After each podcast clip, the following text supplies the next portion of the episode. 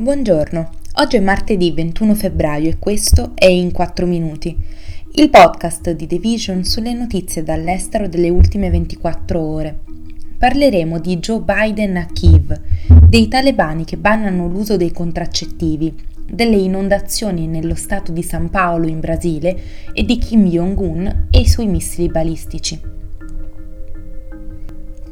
Il presidente Joe Biden ha visitato a sorpresa la capitale ucraina nel giorno della memoria per le vittime della protesta di piazza nota come Euromaidan, che ha rovesciato il governo filorusso di Viktor Yanukovych e ha annunciato 500 milioni di dollari di assistenza aggiuntiva all'Ucraina, in una dimostrazione di sostegno degli Stati Uniti al paese quattro giorni prima anche dell'anniversario dell'invasione da parte della Russia.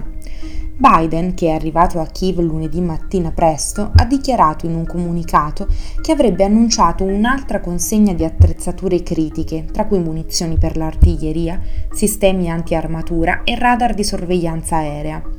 Biden ha incontrato Volodymyr Zelensky al Palazzo Marinsky, la residenza ufficiale del presidente, e ha spiegato ai giornalisti che ha voluto recarsi a Kiev per dimostrare che gli Stati Uniti sono qui per restare. Secondo diversi funzionari della Casa Bianca, il viaggio di Biden è stato audace e rischioso e si è svolto dopo mesi di pianificazione per motivi di sicurezza. Tuttavia, la visita a sorpresa di Biden a Kiev non è l'unico viaggio diplomatico di alto profilo previsto per questa settimana. A Mosca i diplomatici russi si stanno preparando ad accogliere il ministro degli esteri cinese Wang Yi nell'ultima tappa del suo tour in Europa, mentre anche la presidente del Consiglio Giorgia Meloni è in visita ufficiale a Kiev per incontrare Zelensky, in quella che è la prima visita in Ucraina dall'inizio del suo mandato. I talebani hanno bloccato la vendita di contraccettivi in due delle principali città dell'Afghanistan, Kabul e Mazar-i Sharif, sostenendo che il loro uso da parte delle donne è una cospirazione occidentale per controllare la popolazione musulmana. Secondo fonti del Guardian, i talebani sono andati di porta in porta, minacciando le ostetriche e ordinando alle farmacie di sgomberare gli scaffali da tutti i farmaci e i dispositivi anticoncezionali.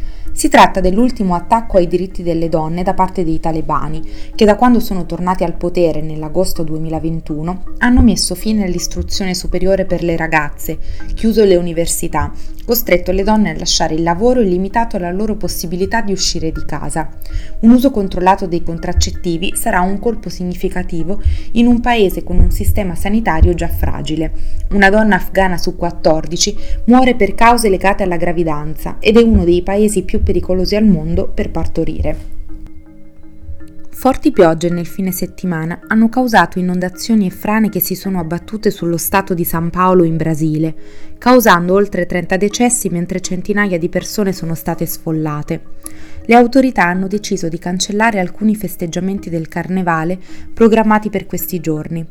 Il governatore di San Paolo, Tarsisio De Freitas, ha dichiarato domenica lo stato di calamità per 180 giorni per le zone colpite.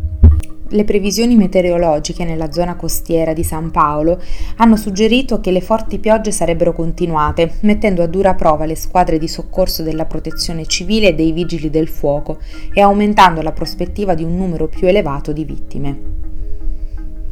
La Corea del Nord ha lanciato due missili balistici nelle acque a largo della costa orientale della penisola coreana e la sorella del leader Kim Jong-un ha avvertito che ne arriveranno altri se gli Stati Uniti non interromperanno le esercitazioni militari congiunte con la Corea del Sud. Kim Yo-yong, uno dei più alti funzionari del paese, ha dichiarato che la frequenza dell'uso dell'Oceano Pacifico come nostro poligono di tiro dipende dalla natura delle azioni dell'esercito statunitense, secondo l'agenzia statale Korean Central News Agency. I test missilistici sono stati i secondi in tre giorni, quando Pyongyang ha lanciato un missile balistico intercontinentale, cioè quelli con la capacità di raggiungere la terraferma degli Stati Uniti, il terzo in meno di un anno. Il missile ha volato per più di un'ora e per 400 km prima di atterrare nelle acque all'interno della zona economica esclusiva del Giappone. Un secondo missile ha percorso un tragitto di 100 km.